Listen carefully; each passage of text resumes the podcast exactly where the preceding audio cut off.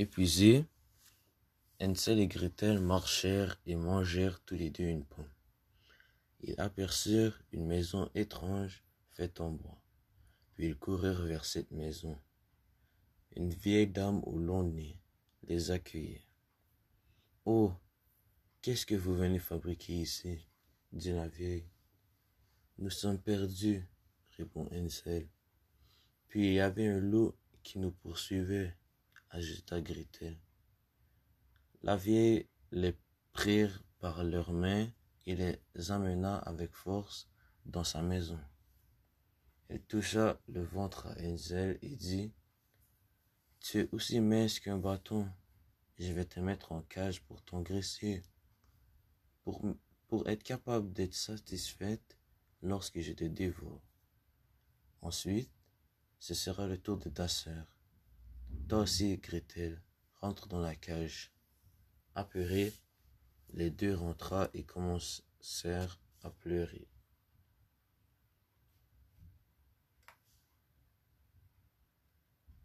La nuit tomba et tout le monde dormait.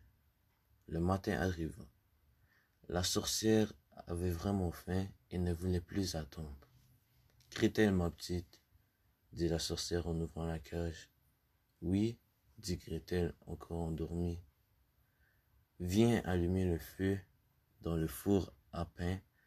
Je ne peux plus attendre pour plus de temps. Vous avez l'air trop délicieux, dit-elle. Mais Gretel avait une meilleure idée. Et si on le mettait dans le chaudron qui est là-bas Très belle idée, dit la sorcière. Cette méchante avait un chaudron rempli d'eau qui était toujours bouillante.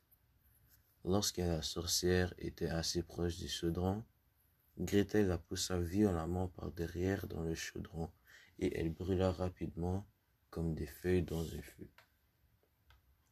Vite, Hansel, nous sommes libres. La vieille sorcière est morte.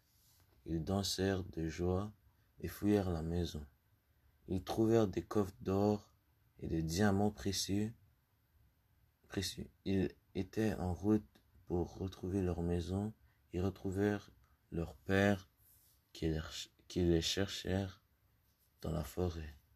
Ils chantonnèrent de joie et vécurent en richesse et très heureux les trois ensemble.